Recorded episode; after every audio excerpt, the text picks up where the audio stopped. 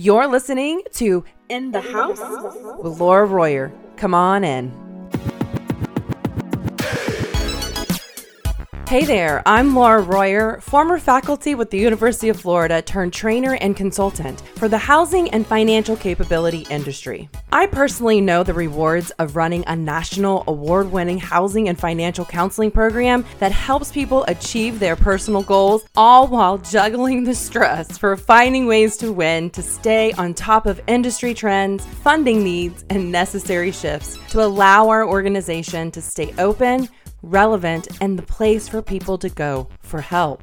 The In the House podcast was created to provide an easy and accessible way for you to learn more about the best practices in our industry, marketing, technology, and productivity hacks, and strategic ways to consistently generate more revenue so that you can stay focused on what you do best, helping your community thrive by executing your organization's mission. So, if you have a passion and commitment to helping others achieve their dream of homeownership, paying off debt, or just being successful with their money, you are definitely in the right place.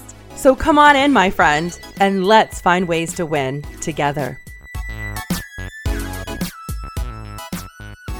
Well, hey there, guys. Welcome back to In the House with Laura Royer. I am excited about today's episode. I get this question so many times, and quite frankly, I see this question floating around social media often in our Facebook communities, and that is how can I really get my people to engage in my online class? So I thought, what a better way to address this question than in a podcast episode. So today's episode is all about ways that you can boost your engagement. Now, we won't be able to cover every single way, but I am going to talk about some of the primary ways that I have personally found in my own online classes and also experience by being a participant in online classes that has really worked very well to either engage my audience and get participation or find myself also being engaged and participating. So let's go ahead and dive in. Now, there's not any particular order on any of these. So, just FYI, we're not doing these in like a numerical order, but they are all very important strategies to get your people to start talking. So, number one, I will definitely say you need to prep your audience so that they're ready for whatever engagement activity or engagement process you're going to utilize in your class. What I mean by prepping your audience, I mean in the very beginning of my webinars or classes, what I will often do is if I know I'm going to be using an app or a tool that they're going to need to have access to, or maybe it's a handout, I will be sure to ask them one, download the handout. Two, make sure you have this tool available. Three, make sure you're on a device that you can also be present in the classroom while also using this tool. So if I need them to be on a computer, I will tell them that. So I will say, hey, it's great that you're tuning in from your mobile device, but for today, you are going to need to have access to your computer. So be sure that while you can totally tune in to today's class, on your mobile device, you are still going to need to have your computer so you can complete some of the fun activities we're going to do today to help you with this topic. So, I always prep my class so they're ready with instructions for whatever is important for the day or whatever is coming through in that particular class, or downloads, or devices they should be using, internet, or anything else that's going to help create a smooth transition into my engagement activity or my methodology, if you will. Okay, so that's number one. Number two, you definitely need to pay attention to your energy. Okay, I always say this when you have fun, guess what? Your people have fun. So if you're not in a great mood or you're feeling a certain kind of way or your energy is Bueller, let's talk about ways to boost your engagement.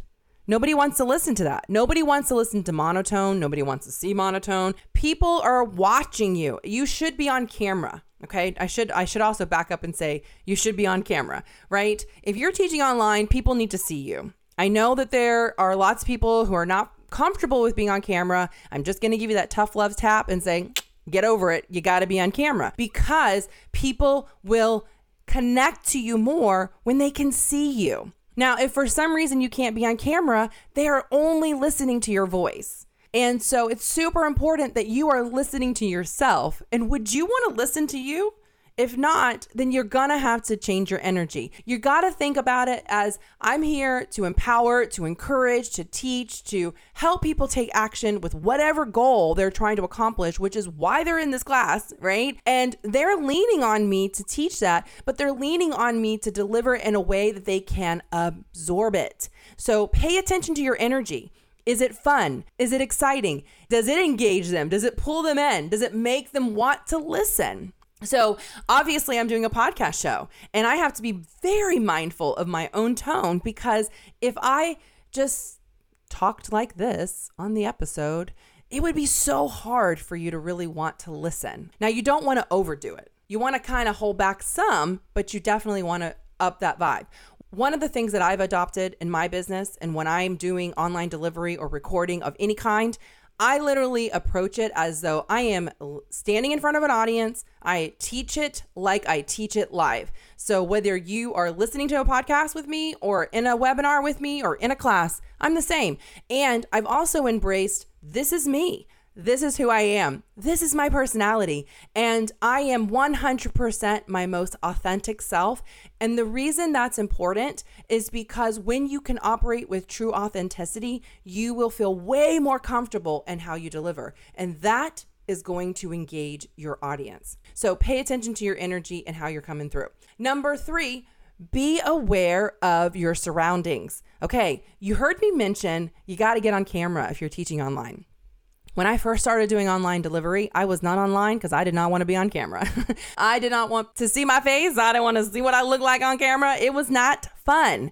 But guess what? I had to get over myself because so many of my audience members or clients would say, Laura, it would be helpful to be able to see you. And as much as I didn't like hearing that feedback, it was real and it was honest and it's what they needed from me. So I made that transition to get over myself and to get comfortable with being uncomfortable and do it afraid. And that is what I did. And so many of you have probably been in a training with me and you can see that I do navigate with more confidence today, but it didn't start off that way, right? I had to start doing it afraid. And quite frankly, I still get nervous. I just don't let my fear hold me back. I don't let my inner voice keep me from showing up for you. So even if I'm doing something that, oh, do I really know what I'm doing? Or is this really the best way? I do it anyway because that is how I can push through and I can get better at what I'm doing. So here, uh, what I want to say to you get on video. And then on video, be aware of your surroundings. Like, you don't want to have a junky, messy background. Now, I'm going to be honest with you. If you were in my office right now, you'd be like, Laura, come on. because the background is a mess right now because we just moved. But the truth is, if I have to be on camera, I'm going to have a background. I'm going to have a virtual background because people are not going to see what's behind me right now until I can get it organized. If that's the case for you, then find a virtual background you can use. Use a platform that allows you to either blur out your background or change what's behind you. Okay. There are so many technology improvements that have made this so easy. When I first started, none of that existed, and I had to find a way to win. I won't even begin to tell you the bootstrapping and out of the box thinking that I had to go through to really create a nice, balanced surrounding. So, obviously, the ideal is to you know, use your natural surroundings. Sometimes we can't always do that depending on where we're doing our classes. So pay attention to your surroundings and make sure that they are not distractions. Another thing you'll want to do to boost your engagement, this is number four, that is you have to break the ice. Now, this is not new, right? If you are doing in person training, you should have been breaking the ice in in person training. For some reason, there's something about online learning that somehow we feel like we have to be completely different. Here's the good news you don't have to stop doing what you were doing before. You just have to find a way to do it in a virtual setting. And so, just like we break the ice, in our in person classes, you need to find a way to break the ice in your virtual program. So, whether that's doing a fun energizer, a, an activity that just kind of makes them laugh, you know, telling a joke, using a quote. I like to do games like this or that Or would you rather, like, would you rather live in an igloo or would you rather live in a tiny home or something like that? Something cute and funny, something that might be relatable to what we're going to talk about, and it may not. It could be another activity I like to do is find somebody who has done this on this list. So it may be like they've gone to a concert recently or they, you know, have met someone famous or whatever.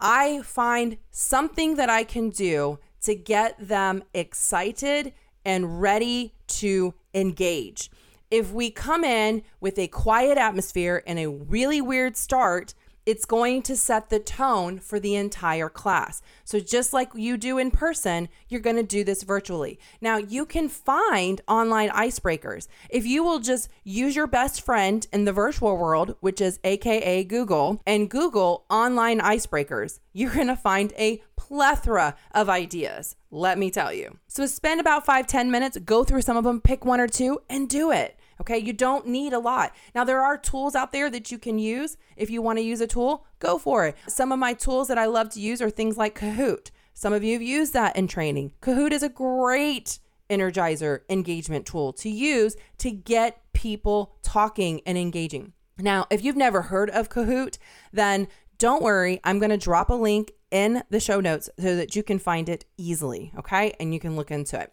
Another way to boost your engagement in your online class, number five, is replicate what you're already doing. Okay.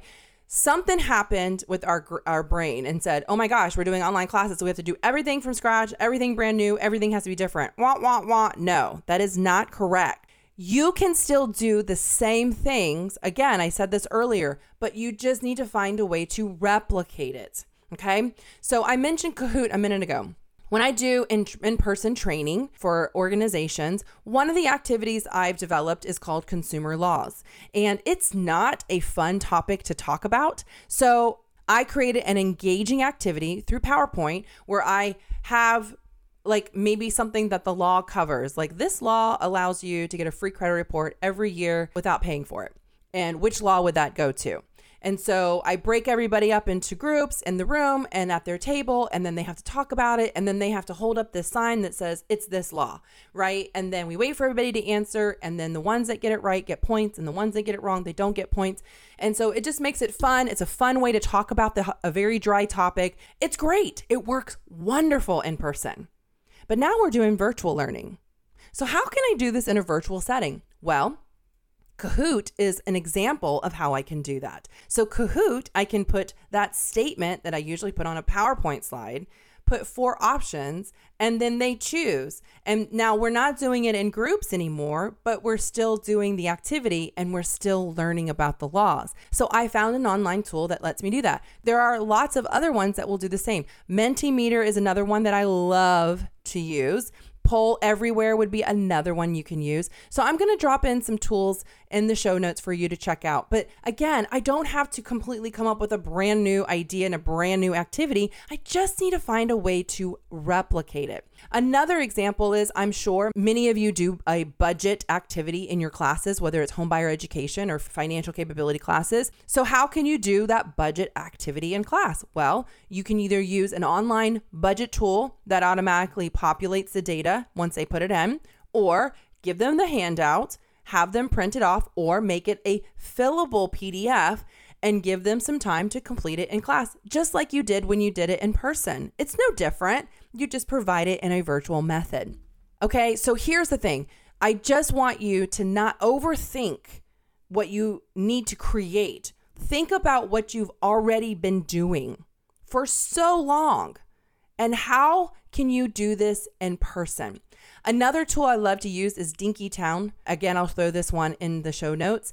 And I can use this for a case study.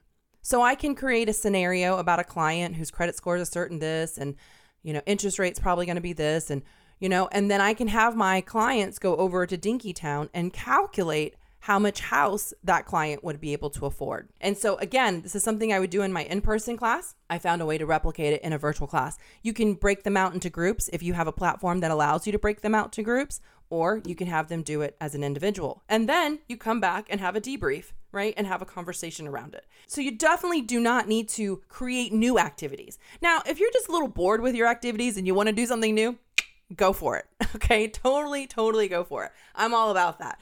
But if you're just really trying to find a way to take what you know works, but offer it in the virtual setting, then find a tool or find a method that will allow you to have the same interaction that you do in person.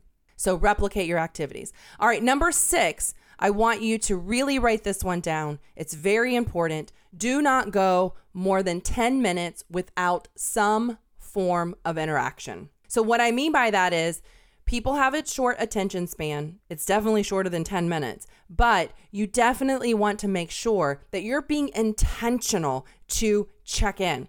Put a 1 in the chat, put a 10 in the chat, put a yes, put a no, put a put a high five, put a smiley face, whatever, some type of interaction, some type of engagement. So if you've ever done a webinar with me, you know I am the queen of numbers and short answers. And let me tell you why I do that. Because nobody has the time really because things move fast to type out sentences in a chat box. If we're having a discussion, we need to let them unmute themselves and talk because it'll be a, a, lot more efficient. So, what I've learned in the virtual world is short answers are great because number one, more people participate and it moves the engagement faster. It's why I do it and it works great and people feel connected to the content. Okay. So that's what I meant when I said put a five, put a 10, put, you know, whatever, because that is a technique that I use to continually interact with my audience. Now, going no more than 10 minutes without interacting, it could be a poll, it could be unmute yourself, raise your hand, it could be do you have questions, it could be an activity. Okay. But you don't want to go more than 10 minutes without shifting and checking in. That will keep your audience engaged and paying attention. So, definitely something you want to write down and follow. The next one, number seven, is you absolutely must think about what the right platform is for your class. Now, I know everybody uses Zoom. It's just been what everybody uses. But let me tell you, there are many other platforms out there other than Zoom to teach your class. So it's important that while Zoom is great, it really is, and it's an affordable option, it's not the only show in town. And so I really want to encourage you to think about what are the activities we're doing in class? What is the level of engagement I want to see happen? How do I want that engagement to show up? And which platform really offers me all of those features if that exists. One thing I will say that I like about Zoom is they have definitely enhanced their platform. And one of the things that I like is they're now doing all these app integrations where they're integrating with the actual platform of Zoom to make it easier to deliver your online meetings or courses. So there's definitely a huge advantage for Zoom. But one of the things that I would look for is does that platform allow me to easily shift into activities and offer me an opportunity to get people talking. And so, yes, Zoom does that on many levels, but is it the one that does it the best? You have some homework to do, my friends. You need to do some research. So, here's your homework. Number one, I want you to write down really all the features you know are truly important to you in the right platform for online delivery. Then I want you to look at what your current platform offers and ask yourself is anything missing? And if it is, then I want you to do some research on a platform that's going to provide all the elements you're looking for. Because part of boosting your engagement is making sure that you're using a platform that allows you to truly do just that engage and is easy. It's easy for your clients and it's easy for you. So that is number seven. Number eight, I want to zoom in on specific engagement methods that you can use. Now, there are tons of engagement methodology options out there. All right. So I'm not going to talk about all of them. I'm just going to highlight a few, a few of my personal favorites. So if you don't have planned or intentional moments of engagement, here are my favorite five that I use that really win in the online setting. Number one, chat and discussion. I love the chat box for quick, quick answers. I already mentioned that one, two, five, six, true, false, yes, no, maybe, could be, what, what, ha, ha, you know, all the things. I do it in the chat. Okay. So if people can't talk to me, I'm definitely going to maximize my chat. Now, my preference is that people come prepared to talk. And so, again, part of the prep is I need you to find a microphone or your headset with it with a mic because you are going to need to talk to me today. And I tell my students that. So be prepared to get on camera and be prepared to talk because I'm going to have open conversations where they're going to need to unmute themselves and contribute. All right. And there are some strategic ways to get people to engage. Sometimes you just have to call them out. And I know we don't like doing that. I know it doesn't always feel comfortable, but depending on the class and depending on why they're there, they need to participate. And sometimes you kind of have to, you know, gently force it. right. Another strategy or methodology that I love for engagement is demonstration. Listen, people are coming to these classes not just to learn the what and the why, but they want to know how and they need to see how, right? And so it's important that we offer moments to show people how to do what we're talking about. So visuals are super important. Sharing your screen, showing people how to do the very thing you're teaching them is critical. So I love demos. I love demo methodology. I even like the thought of having your students demo things. Maybe sharing a vision board, for example, or sharing maybe some things about their budget, which I know is a bit personal, but you might have a small enough group, they might be comfortable talking about that. Any homework assignments that you gave them and what they learned, or having them prepare something for class where they can share that with the rest of the group. Demo and sharing is amazing for boosting engagement in your online class. As I mentioned earlier, I like case studies a lot of times, and that may be a better way to uh, get the visuals and demos in there. Is we're not going to talk about my personal situation, but we'll talk about somebody else's with no problem, right? So, case studies are great, and oftentimes your clients will see themselves in the case study. So, it's like a, a sandwich way method of showing them things they themselves need to discover or work on. So I love case studies. I love doing breakout rooms with case studies where they can work together in a group and have a variety of conversation around that. And that is one of the other methods that I use often are breakout rooms. Okay. They need to have an opportunity to not only talk with me, but to talk to each other. So we have that in an in person setting. The best way to replicate that is breakout rooms. So definitely, I would strongly recommend that you create more opportunities to break them out into rooms. And what's nice as a host, you can pop in and out of rooms to make sure they're actually doing what they're supposed to be doing and also contribute to the conversation. And I, I should add here, while, you know, I know there are other platforms out there, one of the things that I've noticed about Zoom is they're now doing where you can share your screen to all of the breakout rooms at one time, which is pretty cool, actually. So they're really doing some experimentation with new things with Zoom. And that's one of the things that I've actually started to use more, especially if I have a case study, instead of having them take a screenshot or whatever, can I can actually share my screen to all of the rooms so they can stay in their rooms and still have the content they need to work on. Now, the last engagement method that is always going to win is games.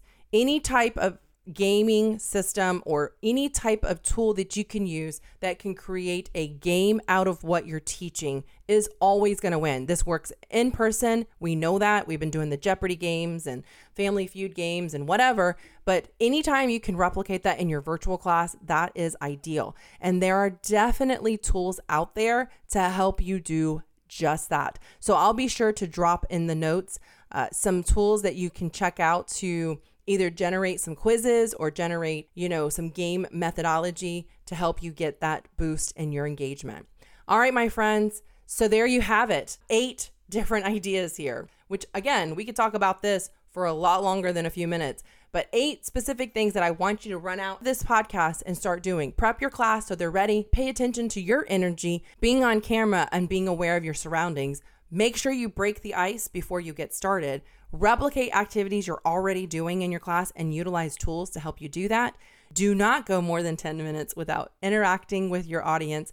Choose the right platform that offers the features that you need in order to get your engagement on a high level. And then five specific engagement methods chat, discussion, demo, case studies, breakout rooms, and games to get your engagement boosted. I love to know what you think. What's one thing that really stood out to you today from today's episode? Be sure to join me over in the Counselors Lounge where we'll continue this conversation. If you're not a member yet, you can simply go to lauraroyer.com forward slash community.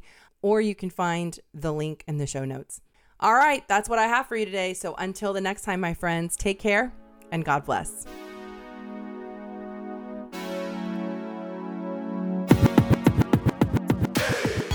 Thank you so much for listening to today's episode of In the House.